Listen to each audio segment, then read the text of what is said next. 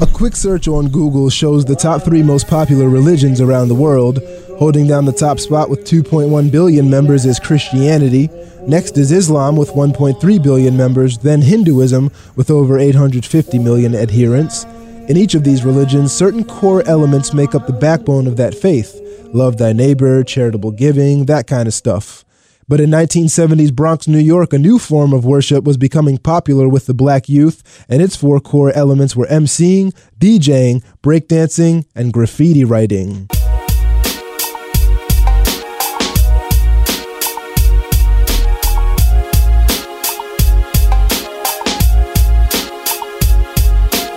Hip hop is more than music, it's a culture and a lifestyle. My guest, Jimmy Smith, co founder of Curators of Hip Hop, works to preserve the culture and legacy of hip hop through Curators' online catalog.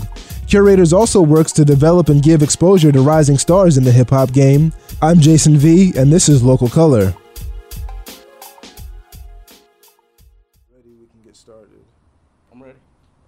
It was a cloudy but warm day when I met up with Jimmy at Druid Lake Park. I sat down on the rickety old picnic table someone dragged inside Latrobe Pavilion, a colorful wooden gazebo that used to be a service stop back when a railroad traveled through the park.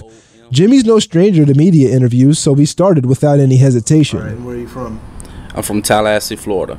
Located on the Panhandle, Tallahassee is the capital of Florida and home to Florida A&M University, one of the nation's largest HBCUs. Growing up, a lot of us can't wait to leave our hometowns to travel. Jimmy, on the other hand, was perfectly fine staying in Tallahassee.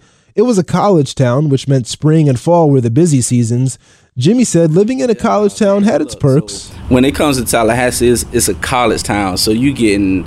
Uh, I'm in high school and I'm seeing like I could go to the grocery store, my man, the grocery store, Publix, and see beautiful women that you all look at on these music videos every day as a high schooler. I worked in the mall selling cell phones. Like I seen more beautiful women at Publix or Walmart in Tallahassee in one night than I did my first year here in Baltimore. No no shade whatsoever. Jimmy's happily married now.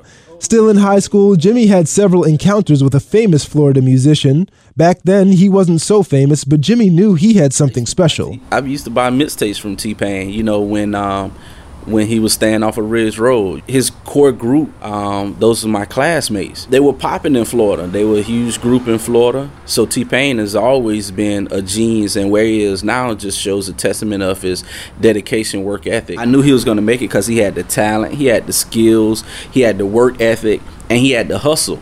You know, like everywhere I would go, you know, in the other little small t- cities and towns around um, Tallahassee, I would see him working at these clubs, at these venues, like with the DJs, toting their records, like passing out his music by himself. He's in the group. He's doing this by himself in the clubs, right? So when they would have a show, he would be in the club with the rope around his neck, and on that rope, I'm literally rope, not golding or anything, like literally a rope around his neck, attached to a spinning hubcap, like a 14 inch or 12 inch spinning hubcap, and he would spin it in the club, like just being, you know, just being silly, being him. So when he made it, and then he started with the top hat thing, that was just you know a, a maturation of the spinning hubcap. Like you're gonna know who I am. You're gonna be like, who is this crazy kid walking around with a hubcap on his chest? And then when I get on stage, I'm gonna kill it. You know what I'm saying? Like I, I remember times. Jimmy went on to graduate from Florida A&M University in 2009. Alumni have another name for it. Is it FAMU or FAMU? Oh my man, it's FAMU, Florida Agri- Agricultural um, Mechanical University, FAMU. Fam, okay. Cause After graduating, Jimmy accepted a job offer that required a move to Baltimore. The job was in media sales, basically selling advertising space in magazines, on TV, and on billboards, that kind of stuff. Jimmy worked there for seven months and then left the company. This particular company hired us because they had a problem with um, diversity. That's why they hired us. Um, they hired 14 people. After six months, they fired 12 and said thank you for this internship this was people's jobs fresh out of college and when they sent the letters they said thank you for this internship and i couldn't believe it when i started getting calls like yo did you get a letter like did they release you? I was like, no. I was lucky because um, the two leading salesmen was me. I was number two, and my roommate at the time, who was here in Baltimore as well. But he didn't want the job, you know. So they kept me, and they kept my business partner who was in Hawaii because not only was he doing sales, but he was doing technical stuff on the television side in Hawaii. That was one reason. The other reason was politics. You know, my supervisor white guy. He was cool and all, but he would give deals to companies such as a Roofcrest that he wouldn't allow me to give to my clients, you know, or or even close to the type of you know uh, rates that I would be able to give to my clients. I was bought here to bring in minority clients. That's what I was bought here for. It was disheartening. It was really disheartening. I think Everyone's had their own experience with office politics. The minority experience often involves begrudgingly kowtowing to incompetence or white fragility. After talking some more about black people's struggles and dealing with white coworkers, I asked Jimmy where he got the idea for curators. While still at FAMU, Jimmy ran two TV shows with his friend and now business partner Jermaine Fletcher. They were typical college station shows geared toward a minority audience, but a trip to Hawaii sparked the idea that would become curators. once we graduated, Jermaine went to Hawaii. He went to this event in Hawaii, and it was the the curators of Hawaiian culture, and um, they were just curating the culture, you know, the dances and all of this. And he thought it was a good idea for us to create something that grew from the shows we had in college. And he came up. It's totally Jermaine's idea. He came up with curators of hip hop to be honest with you, I didn't know what a curator was when he said it. Uh, so, you know, he broke it down to me, and I was like, whoa, this is powerful. In 2009, Curators of Hip Hop was born. I asked Jimmy to dig a little deeper in what Curators is all about. What we do is um, very important, right? Because we're filmmakers. We do um, features on people. So we do five minute features on people that's in the culture from each element, you know, of hip hop. So um, dance, graffiti, MC, DJing, yeah. And the fifth element is knowledge. There are um, positive people out here in the culture, and they're dope you know, as well, because you know, mainstream media likes to push um, trash a lot of times. It's important for us to do this and curate our culture, you know, because we don't want hip hop to become like rock. what do you mean by that? Rock was made by black people, brother. Okay, I understand that, but I thought you meant there, there was like some, I guess, bastard. Well, I guess no. That now that's what you. That is what you're saying. That is what I'm saying. There ain't no sugarcoating the shit. you looking at the Rock and Roll Awards and they mad because NWA is in the Rock and Roll Hall of Fame. Like, get the fuck out of here. Everybody else is down there white. Right. You know, like, be for real. When speaking of the work Curators does, Jimmy kept referencing one word balance. In that balance, we want authenticity. If Lil Yachty want to make music that just says dance, dance, shoot, shoot, bang, bang, then he can make that. You know, like I'm not against it. That's just like me saying I would be against gangster rap or I only love backpack rappers. We need it all in hip hop. But what we don't need is people like Iggy Azalea who's coming over here and has an Australian accent but trying to rap like she's a black girl. Iggy Azalea's been a cultural pinata ever since she came on the music scene. The black community was almost unanimous in their shunning of her lyrics and style, feeling it was a complete mockery of hip hop. Add to that the cultural significance of colonialism and cultural appropriation, and you get a very slippery slope. However, some critically acclaimed artists are calling out popular acts for their bastardization and appropriation of music and culture. I was reading a piece on this because you know how you know the hit songs this year were was Controlla and One Dance with Drake. They call that instead of calling that dance hall, they call it like tropical pop. and, uh, and and Sean Paul, I feel like 21st century dancehall legend. Mm-hmm. He was interviewed by I think a, a, a music publication, and he was like, "I don't get why they're calling this shit tropical pop. Like Drake and Justin Bieber are taking the culture, they're taking dancehall tunes, and they're not paying respect to the originators of it. And granted, I mean, While the Iggy Azaleas and Justin Biebers of the music industry are catching flack for appropriating musical styles, in the underground or less mainstream hip hop world, MCs have been pulled up for going so far as to copy a rapper's rhyming style, a cardinal sin in hip hop. In our talk about Azalea, Action Bronson came up. For those unaware, Action Bronson is a rapper from Queens, New York. Older hip hop fans and even older MCs have accused Bronson of biting Ghostface Killah's style, but some younger fans of hip hop don't even know who Ghostface is. To Jimmy, that's something that needs to be corrected. So when you have an Action Bronson coming through and sounding just like Ghostface, it's like who is Ghostface?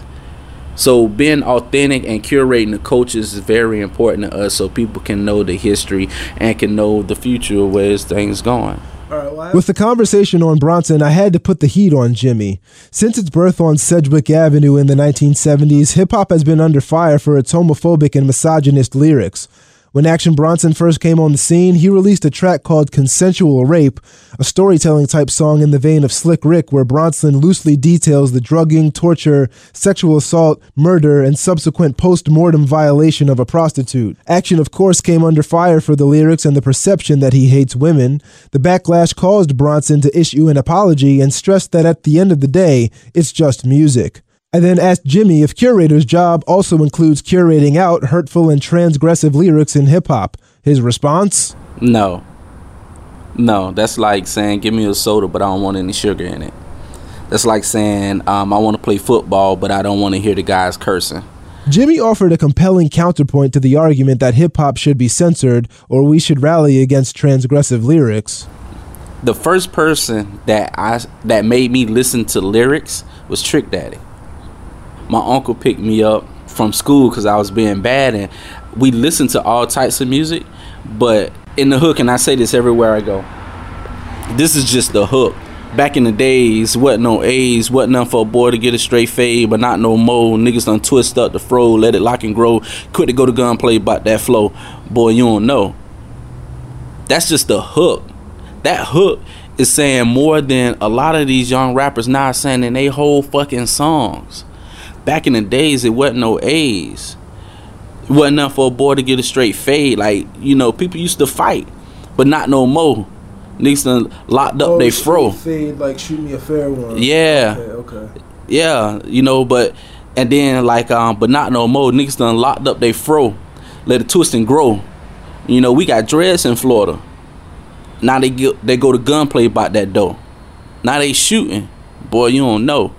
That's the hook. I understood that coming from where I was from because I was living in the projects at the time. You know, and then when I moved to Tallahassee, the school I went to, I saw my first drive by my first week in school.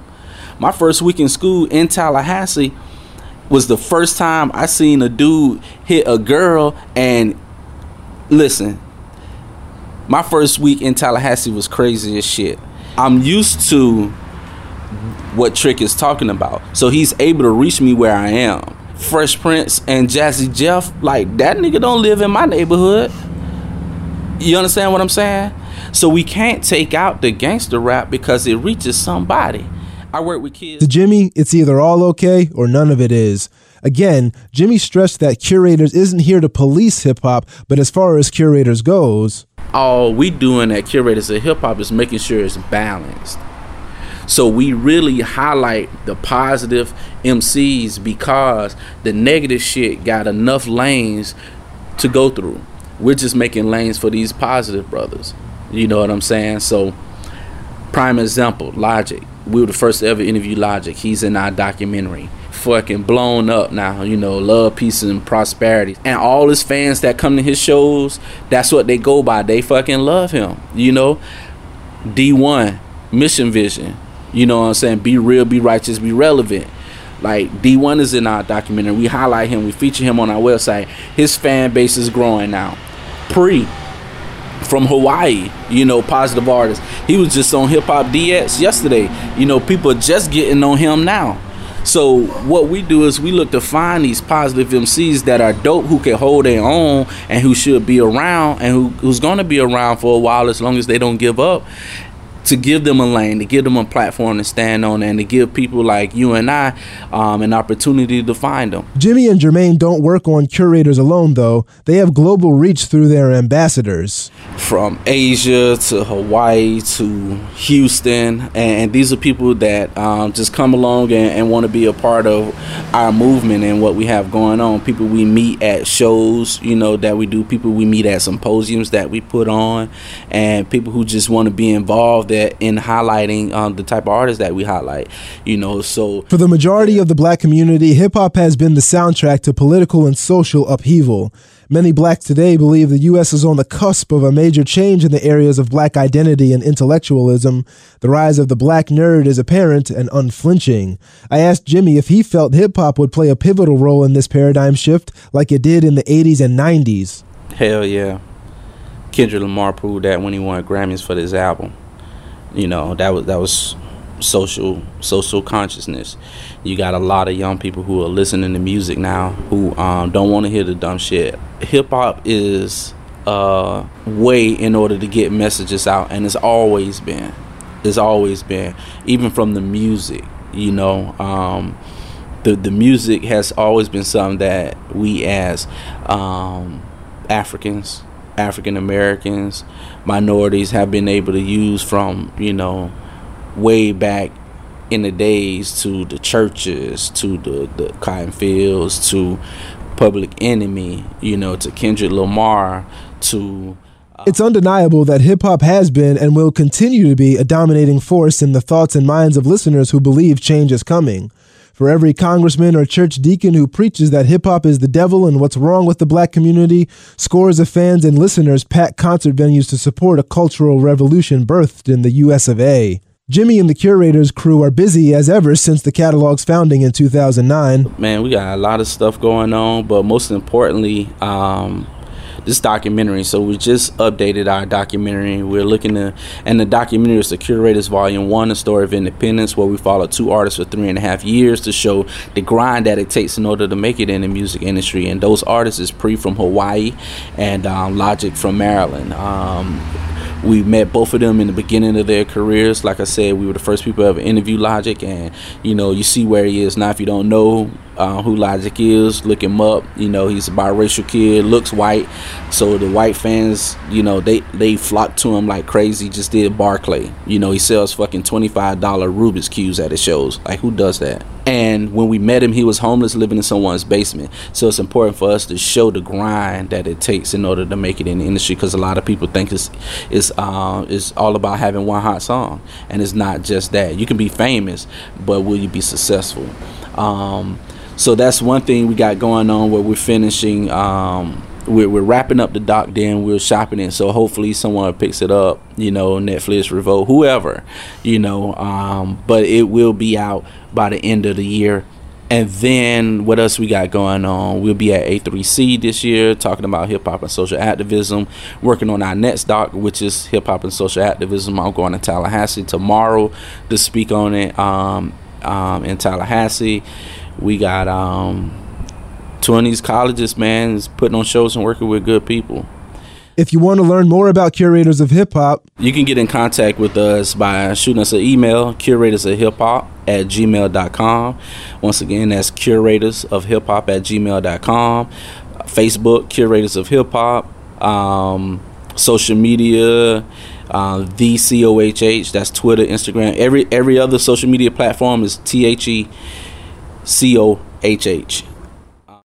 Curators also sponsors and hosts a lot of events around the city. At the time of the interview, they had another successful Baltimore Beat Club, a monthly gathering of local MCs and producers to showcase their skills and get down with other hip hop heads. This week's episode of Local Color was written, produced, hosted, and edited by me, Jason V.